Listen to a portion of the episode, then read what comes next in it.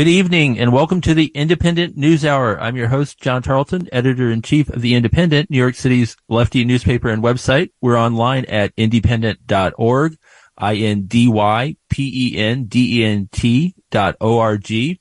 Our current uh, December, January print edition is out on the streets in our red and white news boxes around the city in more than 60 public libraries, independent bookstores, cafes, and other venues. My co-host, Amba Guerguerian, is away this week.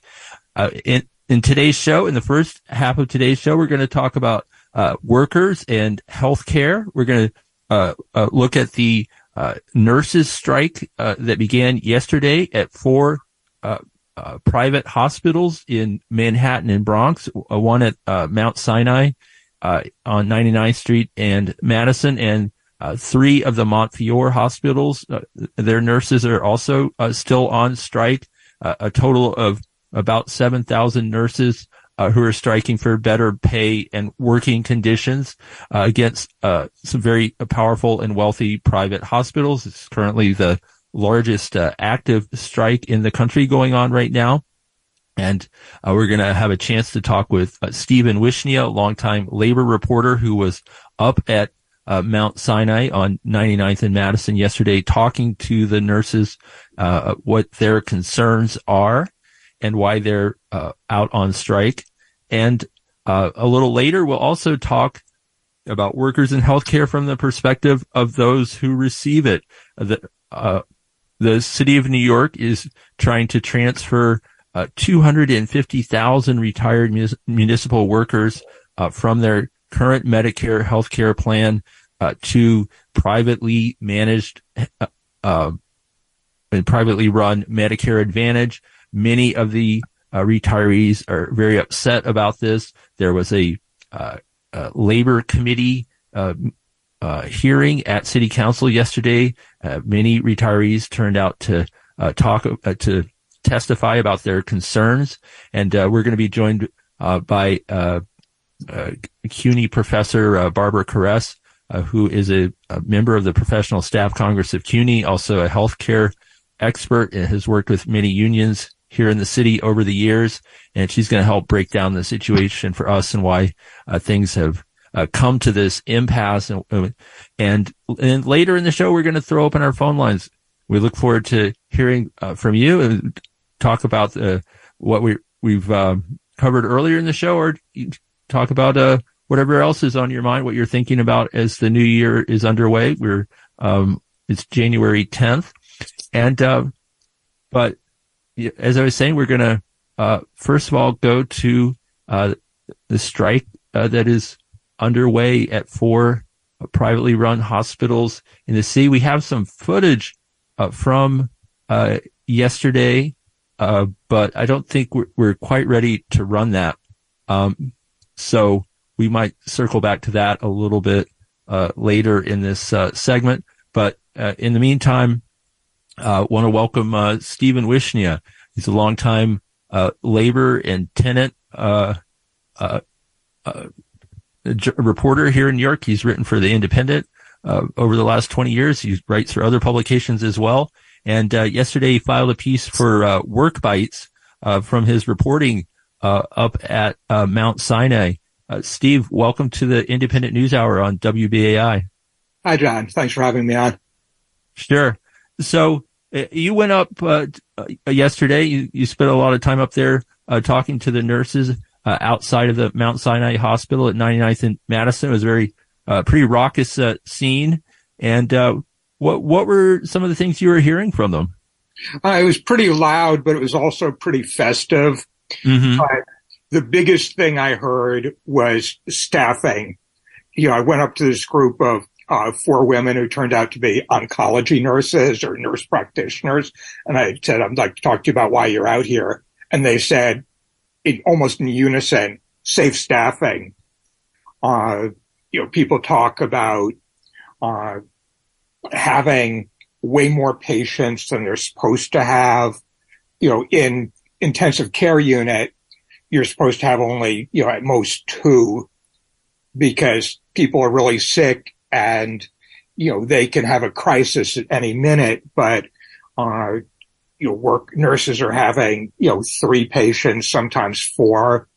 Uh, at Montefiore in the emergency room, people are talking about, uh, you know, having 20 patients at a time. So it's, they're really overworked and this interferes with their ability to uh, give good care. I had nurses telling me, you know, oh, we work 12 hour shifts normally, but you know, if I'm on the day shift and the night shift is short, then I have to stay on and do a 24 hour shift. And, you know, nobody is going to be, you know, highly coherent, you know, after doing 19 hours of a 24 hour shift. Right. And, um, uh, and at the same time, there's also uh, uh, uh traveling nurses that come in uh, and get paid a lot more. Can you talk about this situation? Yeah, that's, you know, fairly standard in the industry in, in medical care recently is, you know, there are nurses who, uh, you know, let's say during COVID, you know, New York needs nurses and they'll get paid, you know, substantially more than a regular nurse would to come in and work for two weeks or whatever. But they're also used during strikes which is a little different than, you know, regular labor strike. You know, you have a strike at, you know, Ford. Okay. They can't make cars for, you know, however long the strike is, which hurts the company. The workers don't get paid, but doesn't endanger people's lives. So, you know, healthcare is the only kind of strike where the union has to give 10 days notice before going out on strike and uh, the NYSNA, NYSNA, New York State Nurses Association, put out a message saying if you need medical care and you have to go to a hospital, it's not crossing a picket line to go in when you need care, but when you come out, you're welcome on our picket line. Right. Uh, obviously, uh, threading a difficult needle there. Well, yeah, but there is, they are commonly used as strike breakers. Uh, the, the, the traveling nurses. Yeah. And staffing is you know, probably the biggest issue by far in the nurses strikes that I've covered over the last few years. There's a big issue at the one at St. Vincent's in Worcester, Massachusetts, mm-hmm. which went on for, you know, close to a year. Uh, the big issue is the one, um, last year in Buffalo. It's the biggest complaint that nurses have is, uh, we don't have the staff to give patients proper care. We're overworked. Um, right. We, we have uh, some sound from yesterday. Our, um, uh, reporter Sue Brisk uh, was also up at uh, Mount Sinai, and she spoke with a couple of uh, veteran nurses uh, at that hospital who are on strike, and and they um, shared with us their concerns about staffing. We'll go to this r- right now.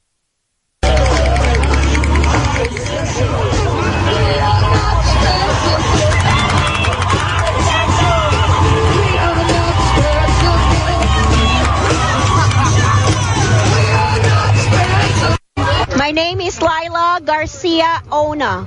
I'm a nurse practitioner. I'm in Mount Sinai from March 16, 1982. I was at bedside as a nurse and a senior clinical for 20 years, and now I'm a nurse practitioner for 20 years. Eh, I will be in Mount Sinai for 41 years on March 16, 2023.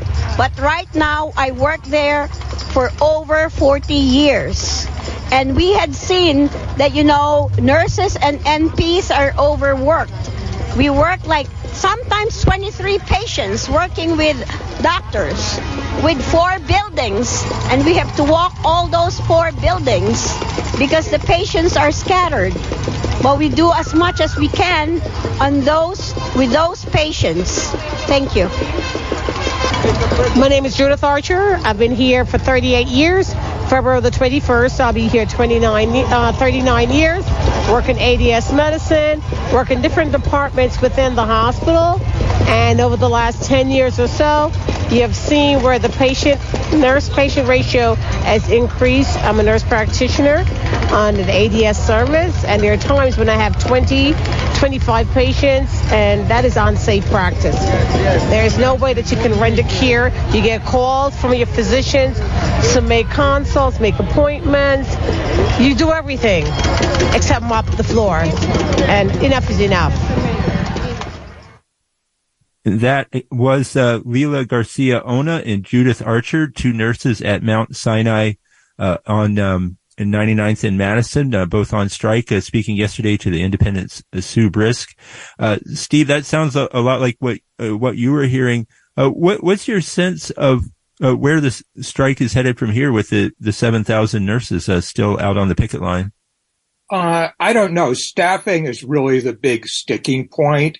Mm-hmm. Uh, several other, you know, hospitals, uh, New York Presbyterian is the only one that's bigger than these two and have signed contracts with staffing that's acceptable to the union mm-hmm. and with wage increases that are, you know, seven, six percent, six percent, five percent a year, adding up to 19%.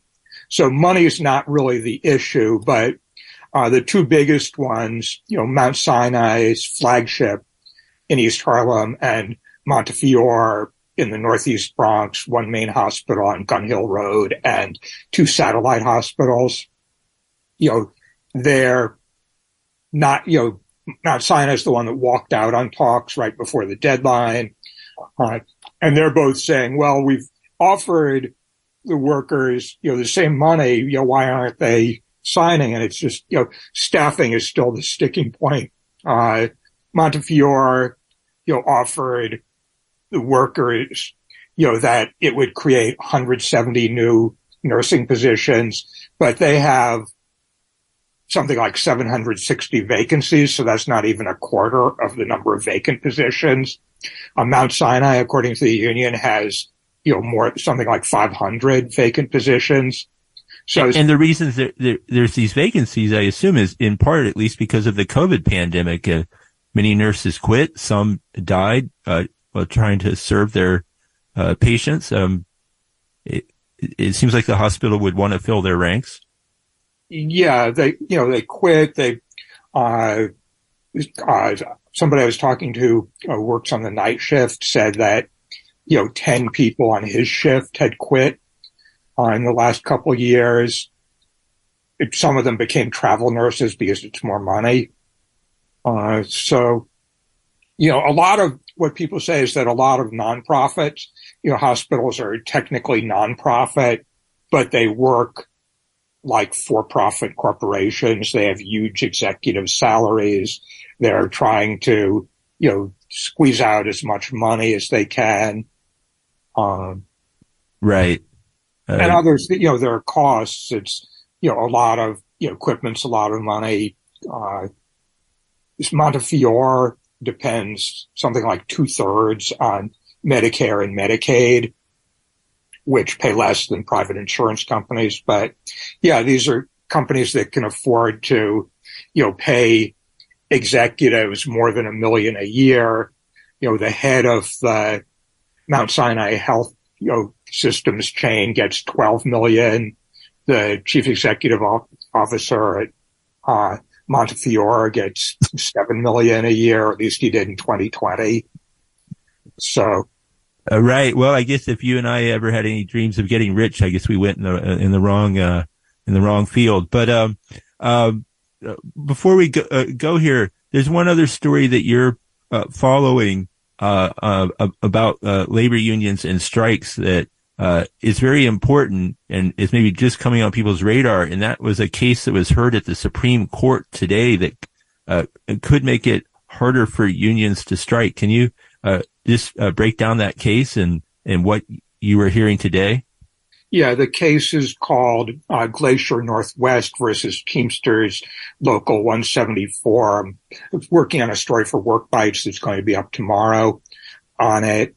And it basically involves a concrete company in Seattle where when the drivers went on strike in 2017, they walked out in the middle of a shift and the uh, the union a union uh, person told the drivers leave the one of the seven words I can't say on WBAI running. them not to turn off, basically told them not to turn off the trucks because in a cement truck, if you stop it, the cement in the drum hardens and that ruins the truck. So they told them to leave them running so the cement wouldn't get ruined. But the company had to dump them out and basically lost about $11,000, $12,000 worth of concrete. So they're suing. They tried to sue the union for property damage, claiming it was intentional. And the Washington Supreme Court last year ruled that it wasn't. And based on, you know, current Supreme Court case law that because the workers were involved in what's considered what is arguably protected conduct under federal labor law, it, they had to wait to see if how the NLRB, the National Labor Relations Board, ruled on it before they could go through with their suit. And the company is suing, and it's reached the Supreme Court, and the company is arguing basically that since they're claiming it was intentional damage by the workers, they have the right to be heard in state court and that the precedent saying the NLRB has to decide first is interfering with the jurisdiction of state courts to handle lawsuits. But wh- why is this uh, so dangerous? I mean, this started out with $11,000 of, uh, you know, cement materials and, uh, you know, who's responsible for that, um, lost property. But uh, how could this case, uh, especially if it's de- decided in favor of the company, uh, create more danger for unions in the future? well, one, it creates you know a possible legal liability for unions. They have to defend against lawsuits, and also, you know, all strikes involve economic damage to and the. That's the whole point. I if, yeah. if you're if you're the workers and you're trying to get a better deal. Yeah, but there's the current rule is that, you know, obviously if you do something like, you know, break windows or, uh, yeah, you know, sabotage the sabotage, assembly line. That is not protected conduct. Sure. You can be arrested for that. You can be sued for that. But there's a legal principle that property damage that's sort of incidental to a strike is protected. Like if supermarket workers go on strike, they're not liable if food spoils. If newspaper delivery workers go on strike, they're not liable because the papers are undelivered. You know, if they set bales of newspapers on fire, you know, that would be, you know, mm-hmm.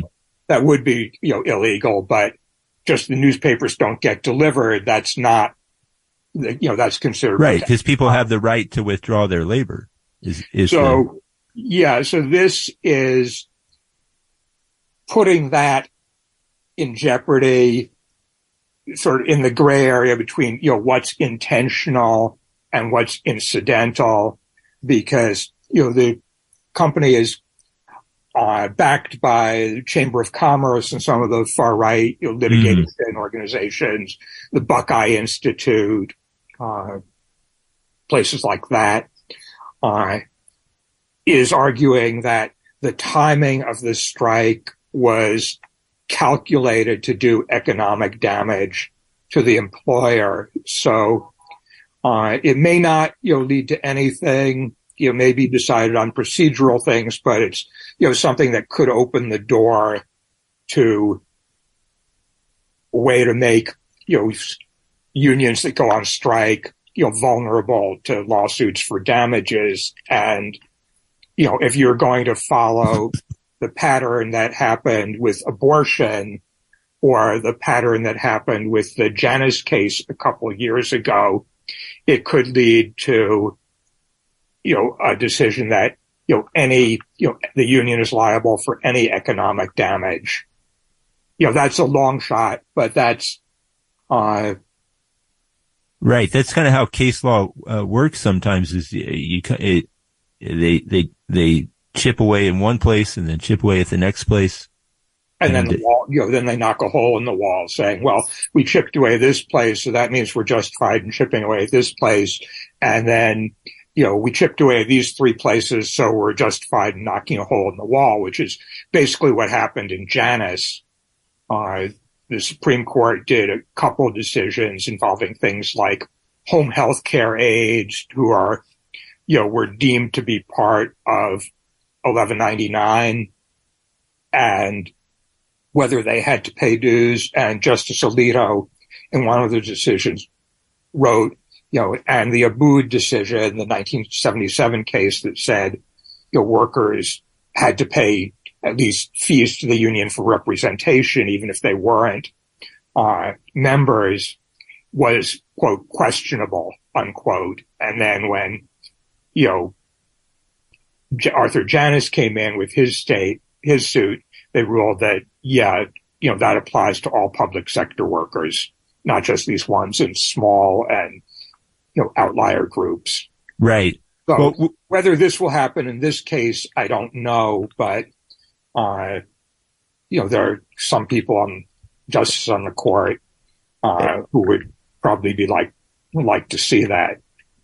Indeed. Well, we'll have to leave it there, but uh, people can, you can follow uh, Steve Wishnia's uh, latest labor coverage at workbites.com and work-bites.com.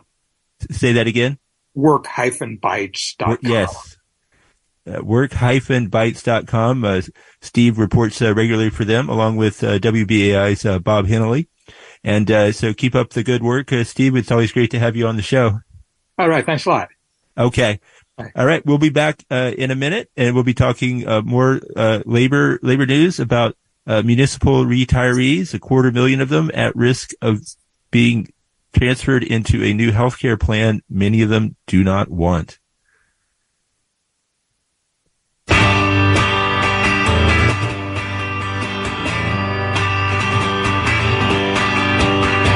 life is full